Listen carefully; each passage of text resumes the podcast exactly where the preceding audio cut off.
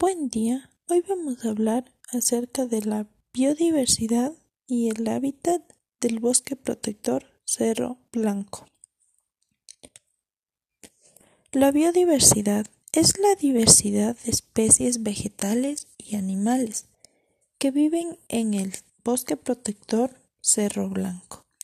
Aquí se encuentran 219 especies de aves de las cuales nueve se encuentran amenazadas y 33 son endémicas de la región tumbesina.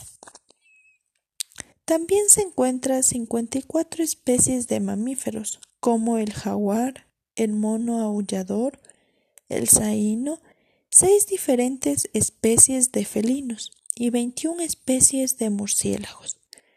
12 especies de reptiles, 10 especies de anfibios, entre otros.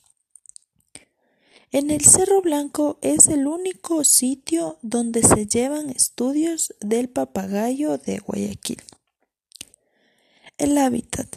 En esta área se encuentra desde matorral espinoso seco hasta bosque seco tropical en esta área, según Neil, en el inventario florístico que fue realizado por el Herbario Nacional Hatun Sacha durante el año 1995 y 1996, existen cinco categorías de vegetación natural potencial.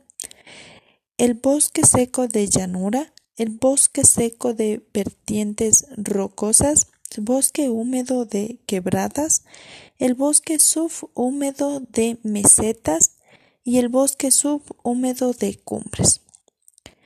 En sí se está realizando un cambio, creando un plan para tener más control con las especies que se encuentran en este bosque protector Cerro Blanco y de igual manera para realizar los tratamientos necesarios para que sea más sostenible.